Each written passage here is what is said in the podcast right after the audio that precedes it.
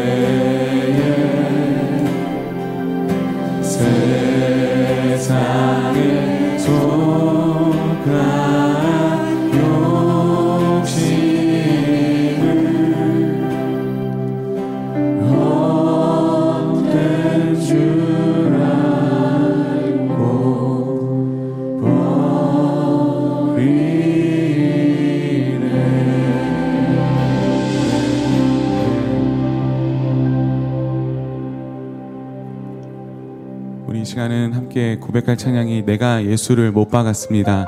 라는 찬양입니다. 조금 생소하실 수 있지만 이번 특세 한 주간 동안 우리 함께 배우면서 이 찬양의 가사를 함께 묵상하면서 하나님 앞에 올려드렸으면 좋겠습니다. 우리 한번 가사에 집중해서 우리 함께 고백합시다. 예수 흠도 죄도 없는 당신이 깊이 감춰둔 내 죄로 인하여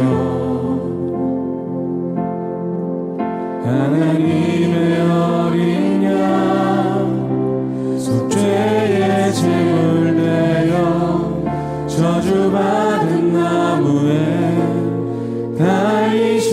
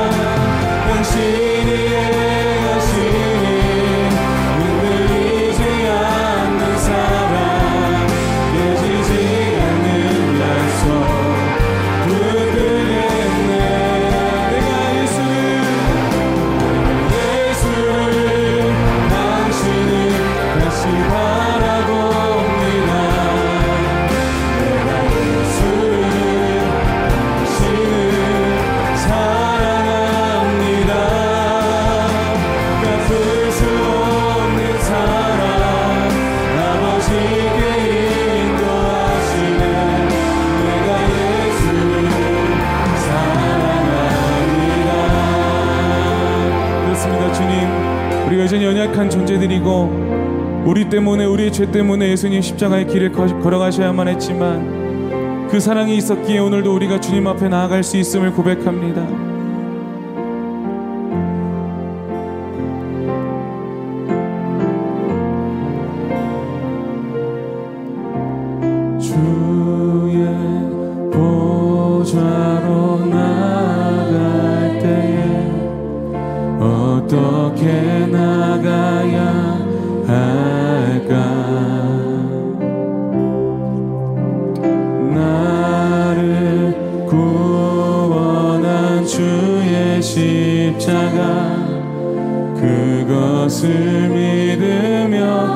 믿으며 자격 없는 내 힘이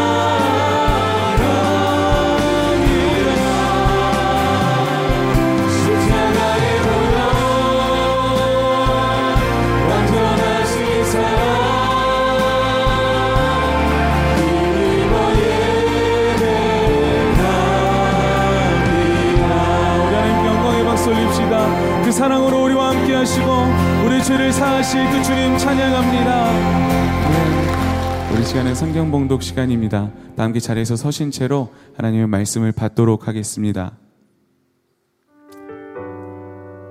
오늘 우리에게 주시는 하나님의 말씀은 마태복음 26장 69절에서 75절까지의 말씀입니다.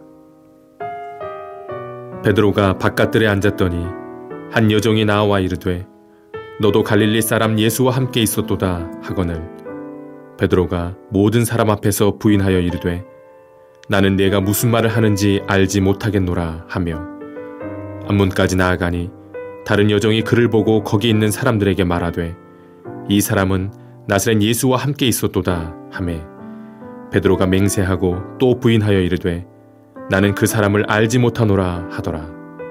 조금 후에 곁에 섰던 사람들이 나와 베드로에게 이르되 너도 진실로 그 도당이라.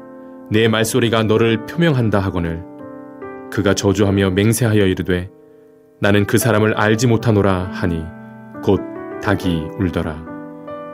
이에 베드로가 예수의 말씀에 닭 울기 전에 내가 세 번 나를 부인하리라 하심이 생각나서 밖에 나가서 심히 통곡하니라.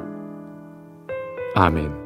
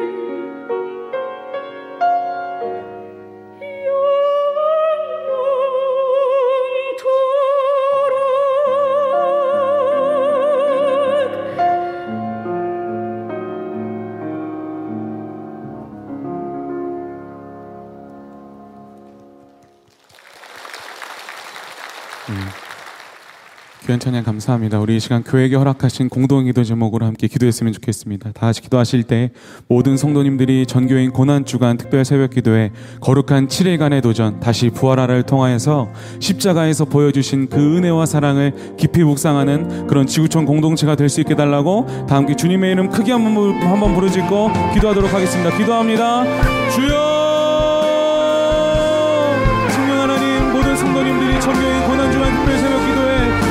7일간의 도전 다시 부활하라를 통하여서 십자가에서 보여주신 그 예수 그리스도의 은혜와 사랑을 깊이 묵상하는 그런 지구촌 교회 모든 예배자들 모든 성도님들 되게 하여 주옵소서 존귀하신 주님 저희들이 참으로 오랜만에 다시 한번 특별 새벽 기도를 통하여서 전교인들이 아, 주님 앞에 나아갈 수 있는 그러한 특권과 기회를 우리에게 주신 건 너무나도 감사합니다. 현장이든 또 영상으로 예배를 드리든 각 처소에서 아, 예루살렘을 향하여서 주님을 향하여서 그 창을 열고 예배를 드렸던 다니엘처럼 우리의 마음과 우리의 태도와 우리의 모든 온 심령이 주님의 말씀에 귀를 기울일 수 있도록 역사하여 주시옵소서. 하나님 치유의 말씀, 생명의 말씀, 도전의 말씀, 또 위로의 말씀이 필요합니다. 오늘 하루를 살아갈 인생의 내비게이션, 생명의 만나를 통하여서 다시 한번 우리가 위로를 얻고 그 말씀을 붙들고 약속의 말씀을 주장하며 기도하며 나아갈 때 하늘문을 열어주시고 주님께서 주시는 놀라운 축복과 능력과 회복들을 경험할 수 있도록 역사하여 주시옵소서. 이번 7일간의 도전 기간 동안 우리 안에 있었던 두려움과 회색지대와 세속주의의 문제들 하나님 다 내어버리게 하여 주시고 하나님 수많은 질병들과 또 고난의 문제들과 경제적인 문제들과 우리 안에 있는 모든 문제들 주님 앞에 드림으로 인하여서 하나님의 방법대로 축복하시는 놀라운 역사를 경험할 수 있도록 인도하여 주옵소서 감사하신 예수님의 이름으로 기도합니다. 아멘. 할렐루야.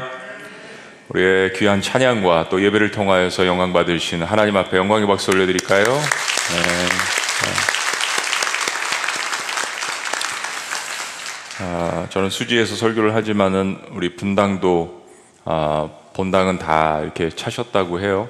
또 우리 부속실로 어, 수지는 이미 부속실로 인도를 하시는 것 같고 분당도 그런 것 같습니다. 20% 차는 것도 아, 쉽지 않은 것 같아요. 작년에는 우리 특별 새벽 기도할 때 뭐 수지 같은 경우 홍천고등학교 그 다음에 무슨 뭐 실리 초등학교인가요? 한 10년 동안 한 번도 열지 않았던 초등학교의 문까지 열 정도로 많이들 오셔서 함께 기도하셨는데 아, 전염병 이런 상황에서 또 영상으로 또 같이 예배를 드리시는 이런 상황이 됐습니다. 장소가 중요한 것이 아니라 내가 얼마만큼 어제 주일 말씀처럼 내가 얼마만큼 하나님 앞에 진정한 태도로 또 주님 사랑하는 마음으로 예배를 드리는가에 우리 예배 관건이 있는 줄로 믿습니다. 모든 분들 어디에 있든지 아, 특별히 이번 고난 주간 한 주간 동안 어, 주님이 주시는 말씀을 통하여서 또 심령이 회복되고 또 새로운 말씀을 통하여서 우리가 새로운 용기와 힘을 얻는 또 많은 치료와 회복이 있는 그런 기간이 될 수 있도록 저도 개인적으로 기도하고 또 여러분들도 그런 소망하는 마음으로 나가셨으면 좋겠습니다. 아, 금요일에는 8시 30분에 성금요 예배를 드리면서 이제 주의 만찬을 하는데요. 기도회를 한 30분 정도 저희들이 가지려고 합니다. 다 같이 많이들 동참해 주시고 토요일은 아, 새벽 예배를 대신해서 저녁 8시에 금요일 날 저녁에 좀 기도회를 많이 하기 때문에 토요일은 저녁 8시에 가정에서 가족 세족식을 하시는데 저희들이 동영상 예배 준비해서 여러분들과 함께 할 것입니다. 생명 나눔, 사랑 나눔, 복음 나눔 아, 이세 가지 여러분들 아, 이번 한 주간 동안 지키시면서 또 간증 이런 것들 아, 홈페이지에 웹페이지에 글과 인증샷으로 남겨주시면 서로 간에 큰 도움이 되겠습니다. 6시 35분 정도까지 이제 말씀하고 저희들 예정된 기도회는 하지만은 저는 기도회를 계속 인도할 것입니다. 그래서 자리도 이렇게 넉넉하시니까 일어나서 기도하시다가 또 출근해야 되실 분들은 시간 되시면 자연스럽게 가시고 또 남아서 기도하시는 분들은 같이 남으셔서 또 영상으로 예배하시는 분들도 계속 그렇게 하셨으면 좋겠습니다. 아, 일곱 가지 주제에 대해서 마태복음 26장부터 28장까지를 같이 보는데요. 어, 네 가지 벗어나야 될 것에 대해서 여러분들과 나눌 것입니다. 뭐 두려움, 불신앙, 회색지대, 세속주의. 그리고 세 가지 붙들어야 될 것. 어, 하나님의 진리의 말씀, 그리고 회복해야 될 용기, 그리고 부활, 이 세 가지 붙들어야 될 것에 대해서 네 가지 우리가 버려야 될 것, 세 가지 붙들어야 될 것, 일곱 가지 주제를 가지고 다시 부활하라. 우리 한번 도전해 보는 그런 시간을 갖도록 하겠습니다. 예수님의 열두 제자 중에 많이 더 조금만 내려주세요. 가론 유다가 자기 스승이면서 주인이신 예수님을 팔아넘기기 위해서 어, 대제사장들과 미리 짜고 그리고 대제사장들이 고용한 용병들을 데리고 예수님을 잡으러 왔습니다.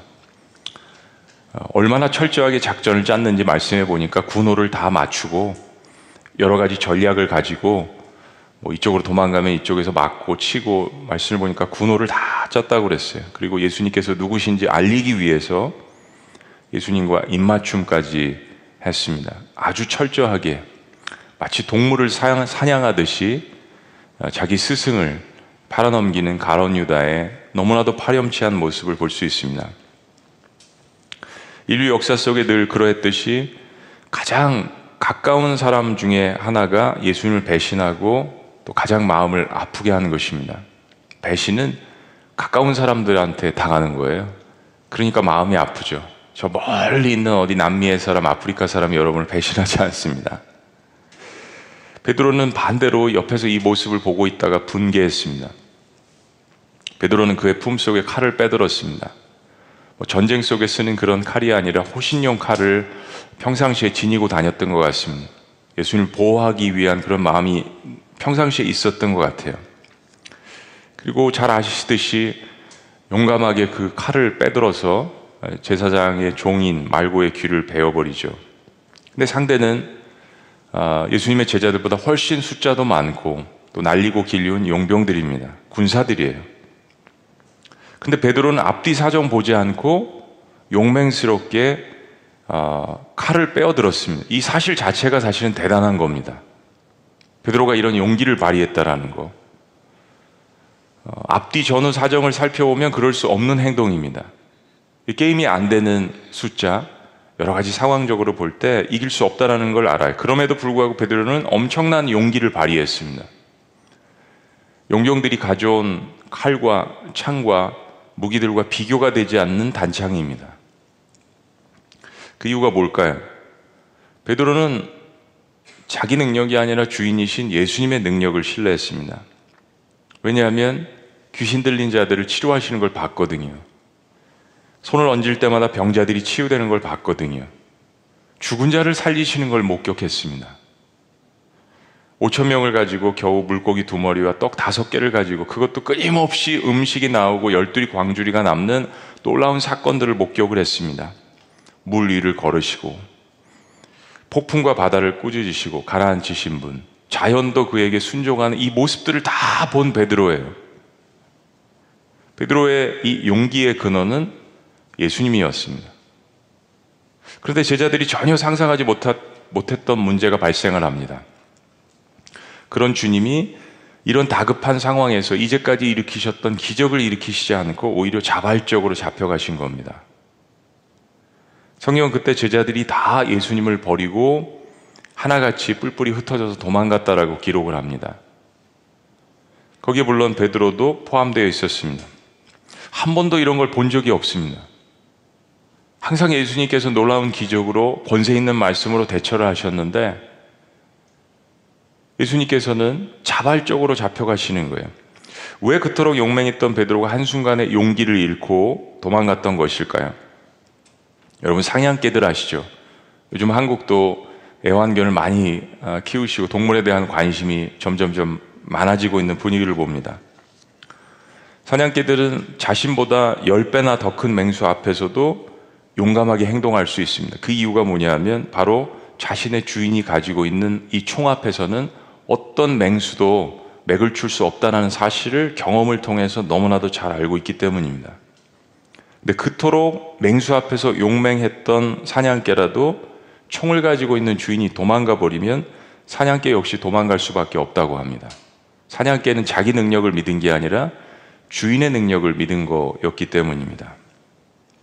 믿었던 주인이 도망가기 때문에 자기 안에도 두려움이 생기게 되는 것이죠. 베드로가 믿었던 것은 자신의 검이 아니라 실은 주님이 가지고 계셨던 그 하늘의 능력입니다.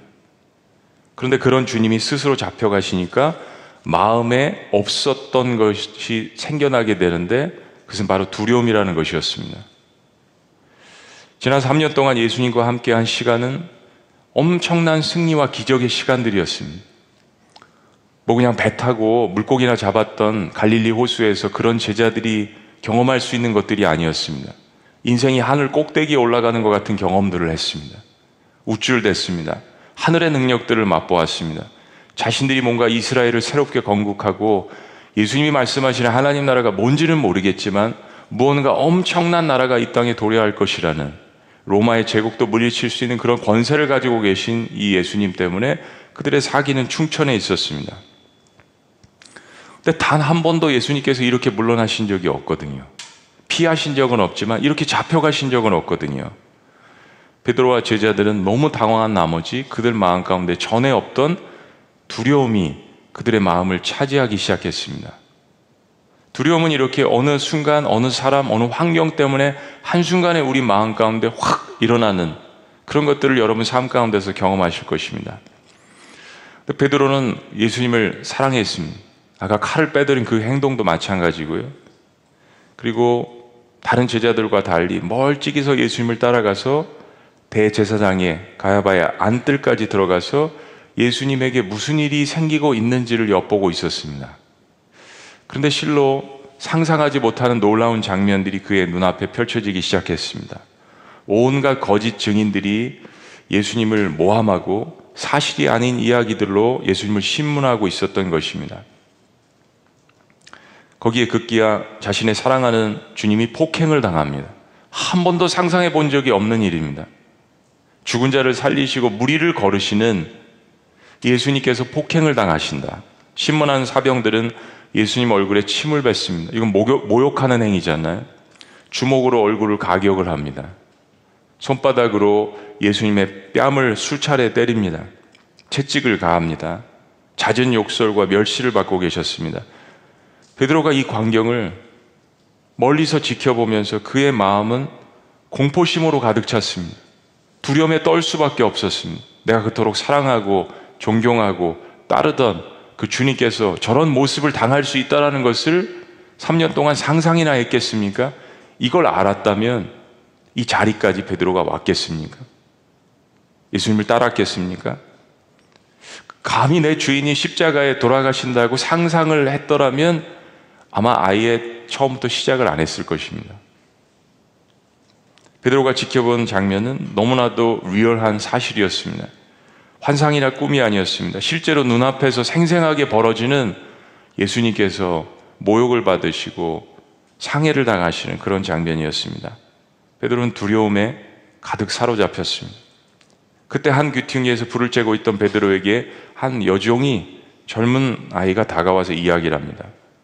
내가 이렇게 보니까 당신은 갈릴리 사람, 나사렛 예수와 함께 있던 자가 아니냐?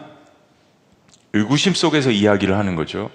여러분 이 질문만 보면 베드로의 제자들이 얼마나 유명했 아, 예수님의 제자들이 얼마나 유명했는지를 알 수 있는 대목입니다. 뭐 SNS가 있어요. 사진을 찍어서 뭐 신문에 났어요. 아니잖아요. 아무것도 없던 시절에 이 베드로를 이 어린 여종이 알아볼 수 있다라는 것은 예수님도 유명하셨지만 예수님을 따라다녔던 열두 제자들도 그렇게 유명했다라는 겁니다. 당신 혹시 그 사람이 예수님이 나사렛 예수를 따라다니던 그 베드로가 아니냐? 주변에 다른 사람들이 놀라서 베드로를 같이 주목합니다. 그때 베드로가 이렇게 이야기합니다. 네가 얘기하는 게 도대체 무슨 얘기인지 모르겠다. 첫 번째 부인입니다. 그리고 잠시 후에 또 다른 종이 베드로에게 같은 질문합니다. 이때 베드로가 더 강하게 맹세까지 하면서 부인을 합니다. 그리고 또 시간이 흐른 후에 또 다른 사람들이 베드로에게 같은 말을 합니다. 이번에는 확신을 하면서 이야기합니다. 내가 진실로 그 당이라 예수당. 내 음성이 그 증거이다. 얼마나 베드로의 이야기를 많이 들었으면 내 음성이 그 증거이다. 왜냐하면 뭐 5천 명 놓고 막 이렇게 설교하고 하실 때 5천 명이 어떻게 육성으로 다 전달이 됩니까? 그룹으로 모여 있을 때 지구 목사님들처럼 목자님들처럼 마일장님처럼 열두 제자가 그 역할을 했다라는 거예요. 그 음성을 기억하고 있습니다. 놀라운 일입니다. 그만큼 예수님과 함께 엄청난 사역들을 감당을 했다라는 거예요. 내가 진실로 그 당이라. 네, 음성이 그 증거라. 이 세 번째 말에 베드로는 저주를 합니다. 예수님도 저주하고 뭐 이런 얘기겠죠. 성경엔 써 있지 않지만 뭐 내가 그 예수 나사렛 예수의 제자면 내 손에 장을 지지지 뭐 이런 저주를 하고 맹세를 하고 나는 그 사람을 알지 못한다라고 확실하게 부인을 합니다. 그리고 베드로가 예수님을 세 번째 부인할 때 그 유명한 닭이 옵니다. 어떤 닭인지 참 궁금해요. 그 닭이 선택받은 닭입니다. 누가복음을 보면 이때 예수님께서 머리를 돌이키셔서 예수님을 아, 베드로를 아, 보셨다라고 성경은 기록을 합니다. 즉 예수님의 눈과 베드로의 눈이 마주쳤다는 이야기입니다. 그때 비로소 베드로가 예수님께서 베드로가 주님을 세 번 부인할 것이라는 것을 예언한 것을 그때서야 비로소 기억해냈습니다. 그러니까 두려움이 우리 마음에 임하면 들었던 말씀, 예언의 말씀, 신령한 말씀도 다 잊어버리는 겁니다. 그때서야 비로소 주님과의 눈이 마주치고 닭이 운 후에야 그때서야 비로소 예수님께서 네가 나를 세 번 부인할 거야. 닭이 울기 전에 이 말씀을 기억했습니다. 그리고 베드로는 밖으로 나가서 심히 통곡하며 울었다라고 성경은 기록합니다. 우리는 이게 가론유다와 다른 점이라고 보는 것이죠.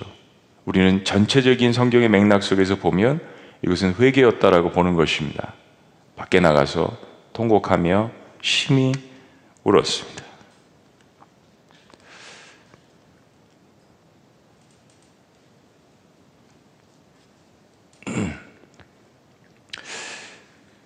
두려움에 사로잡혀 있으면은 아예 우리가 생각지도 못한 일들이 일어납니다. 베드로도 이런 거를 상상이나 했겠어요? 누가복음은 베드로가 주님을 두 번째 부인할 때와 세 번째 부인할 때 한 시간 정도 차이가 났다라고 이야기합니다. 한 시간. 돌발적으로 부인을 했던 것이 아닙니다. 베드로는 한 번 주님을 부인하고 두 번 주님을 부인하고 세 번 주님을 부인할 때마다 시간을 두고 사건이 벌어졌는데도 베드로는 앉아서 불을 쬐면서 말씀을 보세요. 앉아서 이 종들과 함께 불을 쬐면서 도대체 주님이 예언하신 것을 왜 기억하지 못했을까요? 문제는 두려움입니다. 우리의 신앙생활에 두려움이 엄습하면 다 잊어버리는 겁니다. 내가 누구인지, 내가 누구의 자녀인지, 어떤 능력을 하나님이 주셨는지, 어떤 권세가 예수 그리스도의 이름 앞에 있는지 다 잊어버리는 겁니다. 그냥 세상 사람들과 앉아서 불을 쬐고 있고, 그러다 공격이 들어오면 그냥 부인하고, 전에 어떤 두려움, 3년 동안 예수님 따라다니면서 한 번도 자신감이나 용기를 잃어본 적이 없는 베드로인데 그게 문제였죠. 실패를 안 해본 겁니다. 항상 성공만 해본 거예요. 성문 안에서만 계속 사니까 성문 밖에서의 삶이 어땠는지 옛날에 고기 잡다가 실패했던 그 삶의 경험들을 다 잊어버린 겁니다. 그냥 자기가 좋은 사람, 성공하는 사람, 능력이 있는 사람인 줄만 착각하는 거예요. 성전 안에만 있으니까, 성문 안에만 있으니까 모든 걸 다 잊어버린 겁니다. 실패가 없는 인생은 이렇게 한순간에 나락으로 떨어질 수 있습니다. 근데 지금은 두려움에 사로잡혀서 며칠 전 주님이 자기 자신에 대해서 특별하게 예언하신 이 사실조차 기억해내지 못했습니다.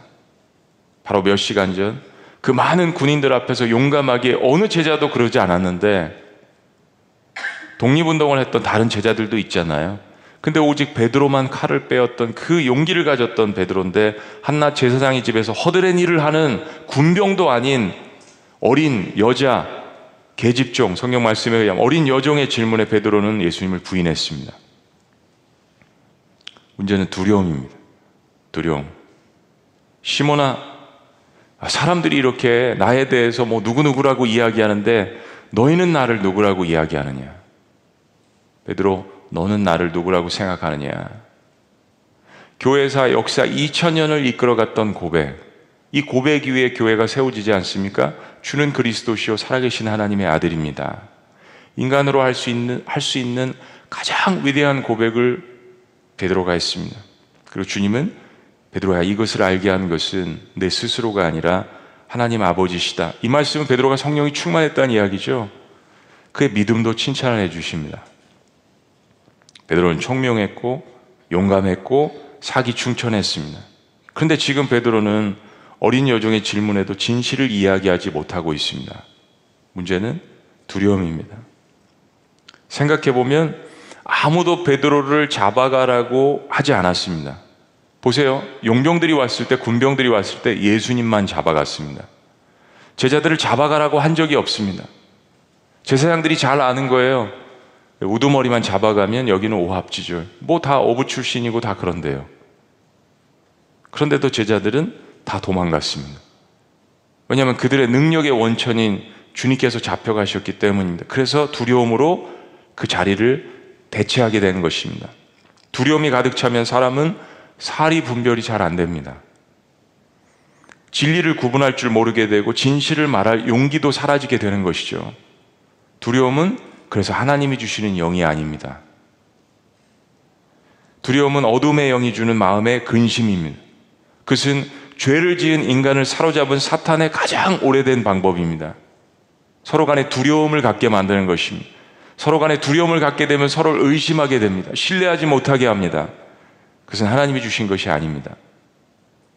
예레미야 29장 11절에서 하나님은 하나님 스스로 분명하게 이야기하십니다.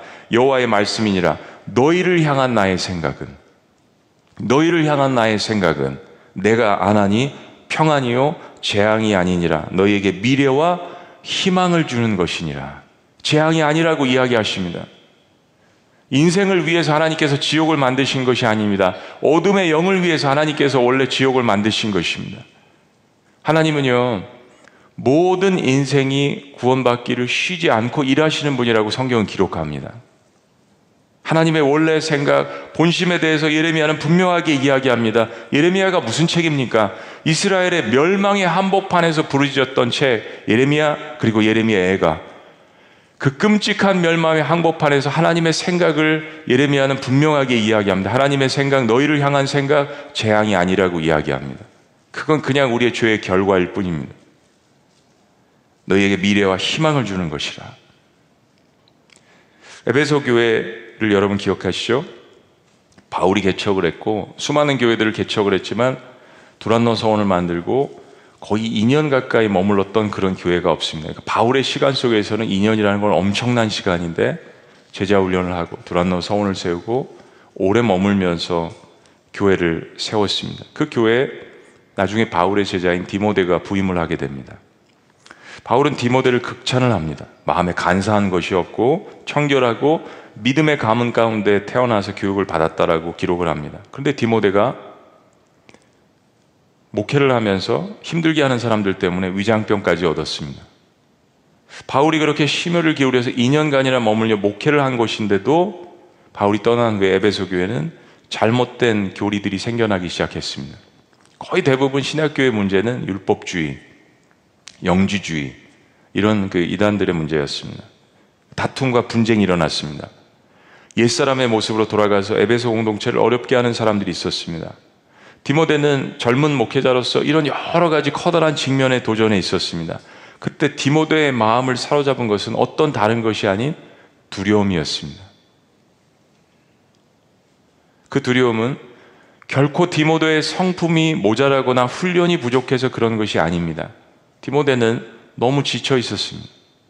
디모데는 영적 전쟁에서 지쳐서 하나님이 자기 자신에게 주신 은사를 사용하지 못하고 있었습니다. 두려움이란 단어는 소심함으로 연결되어집니다. 소극적이 되어지게 됩니다. 비전을 바라보지 못하게 됩니다. 앞으로 나아가지 못하게 합니다. 그때 바울이 그런 디모데에게 이런 유명한 말씀을 남깁니다. 디모데후서 1장 7절 말씀입니다. 우리 다 같이 수지와 분당에서도 각 처소에서 예배를 드시는 모든 분들도 하나님께서 우리에게 주시는 말씀이라고 생각하며 우리 다 같이 함께 봉독합니다. 시작. 하나님이 우리에게 주시는 것은 두려워하는 마음이 아니요 오직 능력과 사랑과 절제하는 마음이니. 보세요. 하나님은 두려움을 주시는 분이 아닙니다. 오직 능력이라고 이야기했습니다. 오직 사랑이라고 이야기했습니다. 절제, self control. 나를 스스로가 훈련시킬 수 있는 이것도 능력의 한 부분이죠. 그러면서 바울은 디모데에게 사라졌던, 원래는 있었지만 사라졌던 하나님이 주셨던 은사, 은사는 사람들을 세우고 교회를 세우기 위해서 하나님께서 우리 안에 주셨던 성령의 능력입니다. 우리가 갖고 있었던 달란트를 성령 안에서 은사로 바꿔 주셔서 나를 위해서 사용하는 것이 아니라 교회 공동체를 세우기 위해서 주셨던 그 은사들을 다시 한번 일으킬 것을 이야기합니다. 1장 6절 말씀. 다 같이요. 시작. 그러므로 내가 나의 안수함으로 내 속에 있는 하나님의 은사를 다시 부릴 듯 하게 하기 위하여 너로 생각하기에 하노니. 하나님이 너에게 무슨 능력을 주셨는가 기억하게 합니다. 그 안수를 할 때 하나님께서 부어주셨던 그 은사들이 다시 한번 부릴 듯 일어나서 모든 직면에 있는 문제들과 기도의 제목들과 공동체에 있었던 문제들을 해결하라고 다시 한번 사랑하는 디모데를 위해서 기도합니다. 그리스도인 사탄이 주는 두려움에 사로잡히게 되면 첫째는 사명을 잃어버리게 됩니다. 그리고 은사를 잊어버리게 됩니다. 그리고 의기소침해져서 무기력한 채 능력 없는 신앙생활을 하게 됩니다. 존 비비어라는 분이 두려움이라는 책을 썼습니다. 이 두려움이라는 책에서 이 두려움을 위협에서 시작된다라고 이야기를 합니다. 그 위협은 사탄이 우리 주변에 불순종하는 사람들과 환경을 통해서 우리를 굴복하게 만드는데 그런 위협에 내가 갖고 있는 권리를 내어주게 되면 두려움의 영에 사로잡히게 된다는 것입니다. 그렇게 되면 우리는 하나님께서 우리에게 주신 능력과 권리를 잃어버리게 된다는 것입니다. 저는 성경적이라고 생각합니다. 예수님 우리에게 이렇게 약속하셨습니다. 누가복음 10장 19절 말씀입니다. 내가 너희에게 뱀과 전갈을 밟으며 원수의 능력을 제어할 권능을 주었으니 너희를 해칠 자가 결코 없으리라. 원수의 능력을 제어할 힘을 주님께서 뭐라고요? 주셨다고 하셨습니다. 두려움에 사로잡히게 되면 이 능력을 사용하지 않게 되는 것입니다. 우리의 두려움은 사람 가운데서 생겨나죠. 환경 가운데서 생겨납니다. 두려움에 사로잡혀서 이 권리를 양도를 하게 되면 더 큰 두려움이 우리 안에 생겨나게 되는 것입니다. 근데 주님 분명히 말씀하세요. 뱀과 전갈을 밟을 수 있는 사탄의 세력을 이야기하는 것이죠. 그걸 밟을 수 있는 파괴할 수 있는 견고한 진도 그 요새도 파괴할 수 있는 그 능력을 우리에게 주신다라고 이야기했습니다. 이제 제자들에게는 성령의 능력이 임할 것입니다. 그리고 너희를 해칠 자가 결코 없으리라고 이야기합니다. 예수님께서는 마태복음 28장에서 마지막에도 동일한 말씀을 하십니다. 하늘 아버지께서 하늘과 땅의 모든 권세를 내게 주셨으니 예수님이 내가 그 권세를 갖고 있다라고 이야기하면서 그러므로 너희는 가라. 무슨 이야기입니까? 내가 갖고 있는 권세를 너희가 이 세상에 감과 동시에 그것이 너에게 성령의 능력을 통해서 임할 것이라고 이 마태복음 28장 말씀은 사도행전 1장 8장 말씀과 동일한 말씀입니다. 오직 성령의 능력이 너에게 임하시면 내가 갖고 있는 권세가 거룩하신 영 성령의 능력을 통해서 너에게 임할 것이라는 것을 이야기하시잖아요. 예수님이 갖고 있는 권세가 우리에게 임할 것이라는 것을 이야기합니다. 사랑할 때, 복음을 증거할 때, 긍휼히 여길 때, 이 주님께서 주신 지상 사명을 완수하려고 노력할 때 그 능력이 고스란히 우리 안에 있게 하신다는 하나님의 약속이십니다. 그런데 우리가 두려운 마음 때문에 하나님께 받은 이 권사를 행사하지 않으면 어둠의 영이 차지하게 되고 다른 사람이 차지하게 되는데 우리를 대적하는데 그것을 사용할 것이란 이야기입니다. 사탄은 우리의 영적 권리와 지위를 노리고 있습니다. 우리가 갖고 있는 영적 권리, 우리가 갖고 있는 하나님의 자녀의 지위. 그 이유는 사탄이 그것을 우리 예수님에게서 빼앗겼기 때문입니다. 예수님께서 십자가에 돌아가시고 부활하시는 그때 사탄의 모든 권리는 사실상 빼앗긴 것입니다. 우리는 사실 사탄의 졸개들, 패잔병들과 싸울 뿐입니다. 이미 주님께서 그 승리를 부활하심으로 이루셨습니다. 그래서 우리의 싸움은 혈과 육에 대한 것이 아닙니다. 패잔병들과의 싸움입니다. 내가 누구인지를 잘 기억하는 것이 너무나도 중요합니다.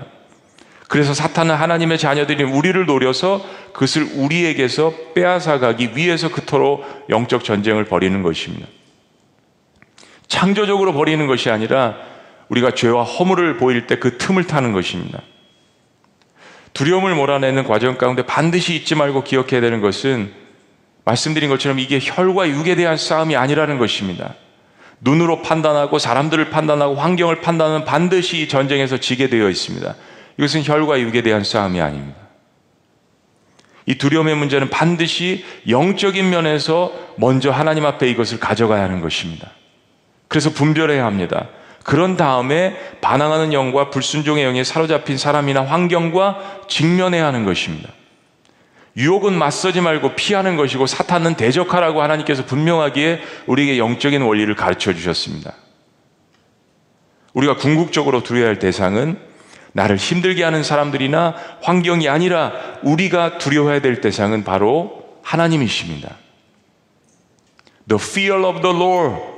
시편과 잠언은 이야기합니다. The fear of the Lord. 주님을 두려워하는 것. 주님을 경외하는 것. 주님을 사랑하고 존중하는 이것이야말로 우리의 모든 지식의 근본, 우리의 모든 지혜의 근본이라고 그랬습니다. 지혜는 지식을 활용하는 법입니다. 분별력을 이야기하는 것입니다. 이 시대에 여러분들이 정말로 모든 사람들이 구해야 될 것은 영적 분별력의 은사입니다. 어떤 다른 은사보다도 영적 분별의 은사가 중요한 시대입니다. 지식을 활용할 줄 아는 지혜, 사건과 사물을 보고 분별할 줄 아는 지혜. 그 모든 지혜와 지식과 분별력은 오직 하나님을 경외할 때 우리에게 주어주신 능력입니다. 오직 하나님만을 두려워하고 그분만을 존중하고 사랑할 때 하나님께서 내 안에 사그러진 그 열정과 능력을 성령의 은사들을 통하여서 회복시켜 주실 것을 믿습니다. 여러분이 평범하고 여러분이 신앙이 약해서 그렇다고만 생각하지 않으시기를 바랍니다.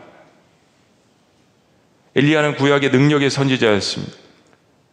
그는 갈멜살 전투에서 혼자서 450인의 바알 선지자들과 400명의 아세라 선지자들을 동시에 850명의 이방 선지자들을 그 무시무시한 귀신을 부르는 그 사람들을 상대해서 완벽한 승리를 얻은 놀라운 능력의 사람입니다. 그가 기도할 때 3년 6개월 동안 비가 오지 않았고 그가 다시 기도할 때 하늘에서 비가 내렸습니다. 그런데 그런 천하의 엘리야가 아합의 왕 이사벨이 내가 너를 죽이겠다라고 들이덤볐을 때 도망가고 말았습니다. 바로 두려움에 사로잡혔던 것입니다. 탈진이 문제가 되기도 했죠. 이사벨은 그동안 선지자들을 잡아 죽인 선지자 킬러로 소문이 났습니다. 천하의 엘리야가 이사벨을 피하자 그의 마음을 대체하게 된 것은 두려움입니다. 엘리야의 능력으로 그 모든 것들을 이룬 것이 아니라 하나님께서 주시, 주셨다라는 것을 잃어버리는 마음 가운데 탈지는 그럴 때 찾아옵니다. 열왕기상 19장 1절부터 4절까지 이 말씀을 우리 다시 한번 묵상해 보기를 원합니다. 아합이 엘리야가 행한 모든 일과 그가 어떻게 모든 선지자를 칼로 죽였는지를 이사벨에게 말하니 이사벨이 사신을 엘리야에게 보내어 이르되 내가 내일 이맘때는 반드시 내 생명을 저 사람들 중 한 사람의 생명과 같게 하리니 내가 모든 선지자들을 이렇게 처단했다 이거죠. 너도 그렇게 되리라. 그 꼴날이라. 그렇게 하지 않으면 신들이 내게 벌 위에 벌을 내림이 마땅하니라. 뭐 결국에는 이 말대로 사실은 아합과 이사벨이 아, 죽게 되죠. 자, 그런데 그 사건이 일어나기 전에 엘리야에게 무슨 일이 일어났습니까? 3절.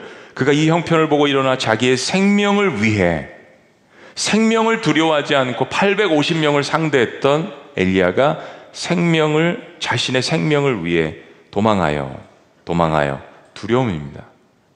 유다에 속한 부활세바에 이르 자기의 사원을 그곳에 머물게 하고 사절 자기 자신은 광야로 들어가 하룻길쯤 가서 한 로덴 나무 아래에 앉아서 자기가 죽기를 원하며 여러분 두려움이 우리의 인생 가운데 가득 찼을 때 우리가 마지막에 하는 얘기가 뭡니까? 죽고 싶다. 죽기를 간구하며 그래도 신앙이 조금이라도 남아 있다고 하나님께 죽여달라고 이야기합니다. 여호와야 넉넉하오니 지금 내 생명, 생명을 거두시옵소서 나는 내 조상들보다 낫지 못하니이다. 디모데가 결코 실력이 부족해서 못난 사람이라 두려움이 그를 차지하는 것이 아닙니다. 엘리야가 능력이 없어서 실력이 부족해서 영적으로 뭐가 부족해서 그게 아니라는 것을 우리는 성경 말씀을 통해서 다 알고 있습니다. 두려움의 영이 들어가면 하늘에서 불을 내리고 비를 내리는 기적을 행하고 850명을 상대했던 그러한 영적인 사람이라도 무기력해질 수 있는 것입니다. 우울증이 찾아올 수 있는 것입니다. 하나님을 두려워하지 않고 사람과 환경을 두려워하는 순간 저와 여러분들 모두를 포함해서 우리 인간은 자신이 갖고 있던 영적 권위를 상실하게 됩니다. 오늘 하루 종일 정말 주님이 왜 나를 위해서 십자가에 돌아가셨는지를 깊이 묵상하시는 시간이 되기를 원합니다. 그냥 죄 때문이라고 단순하게 답변하는 것이 아니라 그렇게 공허하게 기도하지 말고 깊이 한번 우리의 삶을 묵상해 보기를 원하는 것입니다. 주님이 나를 위해서 죽으신 이유는 죄의 노예였던 그 모든 상태에서 나를 해방해 주신 것이 아닙니까? 로마서 8장 말씀을 깊이 묵상해 보시길 원합니다. 어떤 모든 세상의 권세에서 우리를 주님께서 구원해 주셨는지, 어떻게 해방해 주셨는지, 어떤 어둠 가운데서 우리를 불러내어 주셔서 하나님의 빛의 자녀로 만들어 주셨는지, 나에게 두려움의 영을 제거하시기 위하여서, 나에게 자유함을 주시기 위하여서, 나에게 생명을 주시기 위하여서, 나에게 능력을 주시기 위하여서, 나에게 다른 사람들을 살릴 수 있는 권세를 주시기 위해서 주님께서 십자가에 돌아가신 것 아닙니까? 단순한 죄의 문제가 아닙니다. 주의 영이 계신 곳에는 자유함이 존재합니다. 사랑에는 두려움이 없다고 성경은 우리에게 이야기합니다. 사랑에는 두려움이 없습니다. 하나님이 나에게 주시는 것은 두려워하는 마음이 아니라 평안과 사랑과 능력과 소망입니다. 적어도 에레미야 말씀과 디모데의 말씀을 합해 보면 이 네 가지를 우리에게 주시기를 원하시는 것입니다. 예수님은 다시 베드로의 이야기로 돌아가자면 훗날에 이 두려움 때문에 주님을 배신했던 베드로를 찾아가십니다. 디베레 호수가가 갈릴리 호수가 다시 한번 잔잔할 때 모든 것을 잃어버리고 의기소침하고 우울하고 절망 가운데 있는 제자들을 찾아가 주셨습니다. 그리고 특별히 베드로에게 물으십니다. 두려움 가운데, 실패 가운데 그 어둠의 영이 가득 차 있는 그의 마음 가운데 주님께서 치료하시는 방법은 이거였습니다. 어떤 다른 것이 아니라 내가 나를 사랑하느냐. 내가 나를 사랑하느냐. 그리고 주님 말씀하십니다. 우리만 한국말 성경의 번역에는 이 사람들보다 나를 더 사랑하느냐 하는데 이 말은 원본을 보면 이 물질들보다 이 세상에 있는 어떤 것들보다 거기 사람도 포함되고요. 환경도 포함되고요. 물질도 포함되고요. 우선순위를 물으시는 겁니다. 이 세상에 있는 어떤 것들보다 내가 나, 를더 사랑하느냐. 최상급을 물어보시는 겁니다.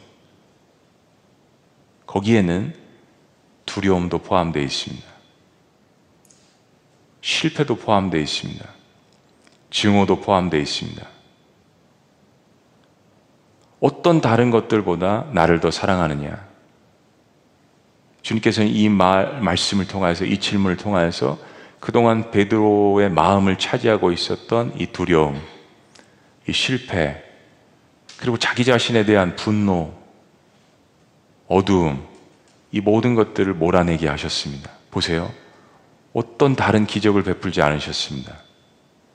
그냥 이 단순한 한 질문, 내가 나를 사랑하느냐?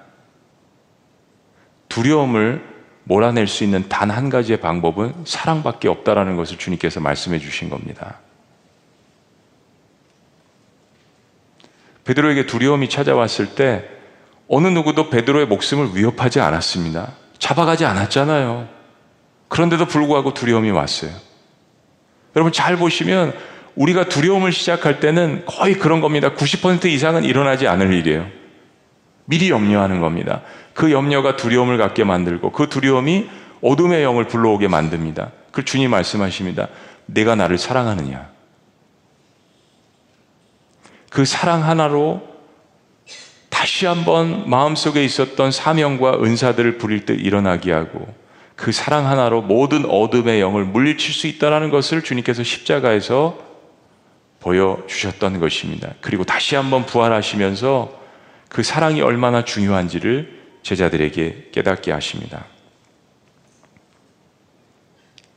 그리스도 예수의 사랑으로 명하노니 우리를 두렵게 하는 모든 어둠의 권세가 물러갈지어다.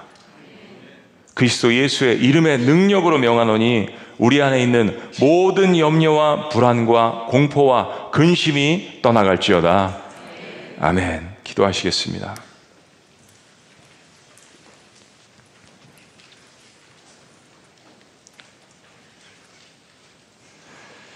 사랑하는 여러분, 코로나는 전염병 상황 가운데에서 이렇게 세상을 보면 또 우리 안에도 수많은 사람들이 두려움의 영에 사로잡혀 있는 것을 봅니다. 두려움이 있는 사람들은 기질에 따라서 아주 위축되기도 하고 우울증이 오기도 하고 무기력증이 오기도 합니다. 하나님이 원하시는 바는 아죠. 반대로 증오심에 사로잡혀서 분노를 표출하기도 합니다. 서로 의심합니다. 신뢰가 떨어집니다. 하나님이 원하시는 것들이 아닙니다. 이것을 사라지게 하는 것, 모든 것을 다 한 번에 해결할 수 있는 방법 주님께서 말씀해 주십니다. 내가 나를 사랑하느냐? 주님이 우리를, 나를 사랑하시는 것은 분명한 사실임에 주께서 물어보시는 겁니다. 그럼 너는 나를 사랑하느냐? 이 모든 것들이 베드로를 찾아와 주셔서 질문했던 예수님의 핵심 사랑에 있습니다. 사랑. 사랑이 깨어질 때 두려움이 공동체에 임합니다. 사랑이 깨어질 때 공동체에 증오가 일어납니다. 불신이 일어납니다. 그러나 주님의 말씀, 내가 나를 사랑하느냐, 여기에 다시 한번 우리의 믿음을 사용해서 하나님이 주셨던 은혜를 사용해서 하나님이 주셨던 약속의 말씀들을 기억하며, 아멘, 그렇습니다, 주님. 내가 부족하지만, 내가 허물이 있는 죄인이지만, 그러나 주님, 이 세상에는 어떤 것들보다도 내가 주님을 사랑함을 주님께서 아십니다. 이 고백을 통하여서 여러분 안에 있는 모든 두려움이 물러갈 것을 예수 그리스도 이름으로 명합니다. 하나님 우리의 마음 가운데 다시 한번 사랑의 은사들이 일어날 수 있도록 역사하여 주시옵소서. 바울과 신라가 빌립보 감옥에서 그 두려움과 그 절망과 실패 속에서 찬양을 함을 통하여서 모든 두려움의 영이 물러갔던 것처럼 땅과 하늘이 진동하였던 것처럼 하나님 다시 한번 이 사랑을 통하여서 우리의 마음 가운데 하나님 사랑하는 하나님의 백성들과 하나님의 자녀들 마음 가운데 놀라운 이 사랑을 통하여서 모든 두려움이 제거되질 수 있도록 주께서 역사하여 주시옵소서. 안수하여 주시옵소서. 만져 주시옵소서. 그 주시옵소서. 하나님이 허락하여 주셨던 성령 안에서의 성령의 열매와 성령의 은사와 성령의 충만함이 하나님 하나님의 자녀들 가운데 다시 한번 이 세대 가운데 불일 듯 일어날 수 있도록 주께서 인도하여 주시옵소서. 내가 나를 사랑하느냐 아멘 주님 그렇습니다. 주님이 저를 사랑하셨듯이 그래도 제가 부족하지만 주님 사랑합니다. 주님 사랑합니다. 어떤 것들보다도 주님 사랑합니다. 모든 어둠의 권세가 물러갈지어다 뱀과 전갈을 밟을 수 있는 능력을 주시며 사탄의 권세를 제어할 수 있는 능력을 주신 오직 주님만을 두려워하며 주님만을 사랑하며 주님만을 경외하기를 다시 한번 결단합니다. 아버지여 우리의 모든 마음들 가운데 하나님 심령들 가운데 이 하나님의 능력이 다시 한번 회복되어질 수 있도록 인도하여 주시옵소서. 예수 그리스도의 이름으로 명하노니 공동체와 가정과 개인에 있는 모든 두려움이 물러갈지어다. 하나님의 권세를 갖고 있는 하나님의 백성들을 함몰 지 못할지어다. 마음속에 있는 질병들이 사라질 수 있도록 주께서 역사하여 주시옵소서. 하나님께서 주신 이 사랑을 사모하게 하여 주시옵소서. 성령의 은사들을 사모하게 하여 주시옵소서. 사랑으로 다시 한번 연결되어 줄 수 있도록 역사하여 주시옵소서. 성령으로 다시 한번 연결되어 줄 수 있도록 인도하여 주시옵소서. Be connected in the power of the Holy Spirit. 성령 안에서 다시 한번 연결되어 줄 수 있는 역사들이 아버지 곳곳에서 목장에서 가정에서 개인 가운데 일어날 수 있도록 인도하여 주시옵소서. 사랑에는 두려움이 없나니 두려움 가운데 상시했던 모든 영적인 권위들이 회복되어질 수 있도록 인도하여 주시옵소서. 주 안에서 성령 안에서 내가 누구인지를 발견할 수 있는 이 7일간의 도전이 될 수 있도록 인도하여 주시옵소서. 하늘의 방법, 하늘나라의 권세, 작은 겨자씨부터 나 같은 존재부터 시작된다는 이 사실 가운데 다시 한번 일어나는 하나님의 백성들이 될 수 있도록 주께서 인도하여 주시옵소서. 오늘 찬양할 때 하나님 어둠의 영들이 물러가기를 원합니다. 오늘 찬양하며 기도할 때 우울증들이 사라지기를 원합니다. 우리 안에 팽배 있었던 불신앙과 불순종과 하나님 우울함과 실패 의식과 모든 근심들이 사라지는 역사들을 경험할 수 있도록 인도하여 주시옵소서. 하나님께서 그 피 묻은 손으로 그러나 부활하신 능력의 손으로 하나님의 어린 백성들을 자녀들을 하나님 만져 주시옵소서 터치하여 주시옵소서. 너는 내 사랑하는 딸이라고 말씀하여 주시고 아들이라고 말씀하여 주시옵소서. 자녀들의 질병의 문제가 학업의 문제를 위해서 기도하는 부모의 그 눈물의 기도 가운데 하나님 역사하여 주시옵소서. 육신의 질병도 치료되는 놀라운 7일간의 기간이 될 수 있도록 인도하여 주시옵소서 놀라우신 이름, 능력의 이름, 예수님의 이름으로 기도합니다. 우리 다 같이 자리에서 일어나셔서 우리 선포합니다. 우리 찬양의 기도가 됩니다. 아무것도 두려워 말라. 주 너의 하나님이 지켜주시네. 나의 하나님이 지켜주시네. 우리 고백합니다.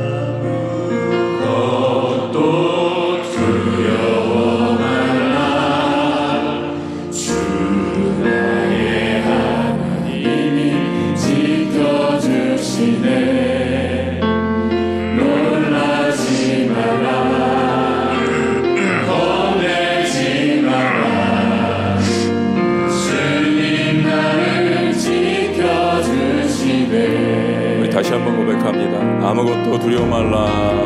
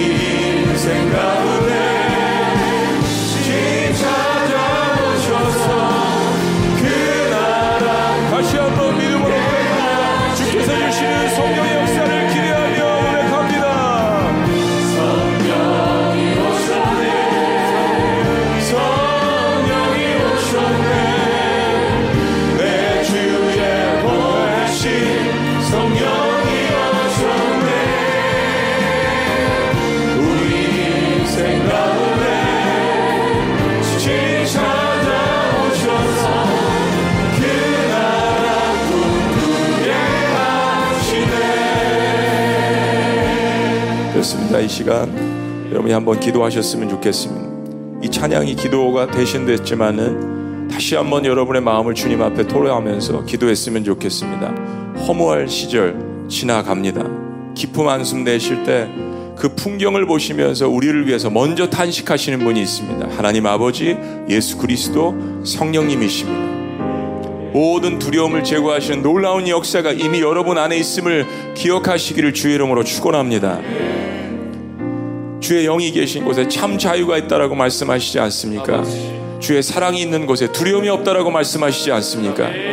여러분 가슴에 손을 대고 기도할 때 성령님께서 하나님께서 예수 그리스도께서 삼일체 하나님께서 여러분을 직접 안수해 주시기를 원합니다.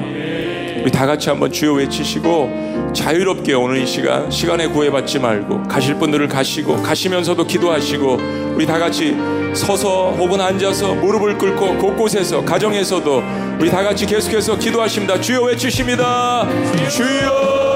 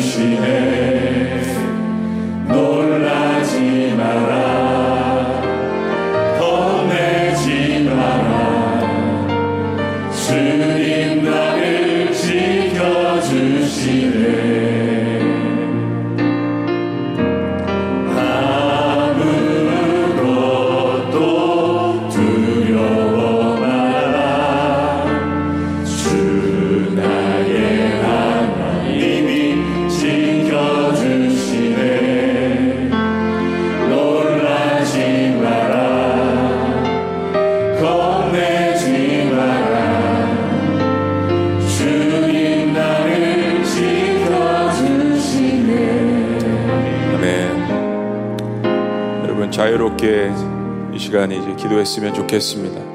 하나님께서 주신 말씀을 기억하면서 여러분 마음 가운데 약속의 말씀, 또 권면과 위로의 말씀, 그리고 함께 하시는 성령의 역사가 있음에 두려워하지 말고 오늘 이 두려움의 문제를 여러분 안에서 해결했으면 좋겠습니다. 자유롭게 여러분들 기도하시면서 돌아가셔도 좋겠습니다. 기도하십니다.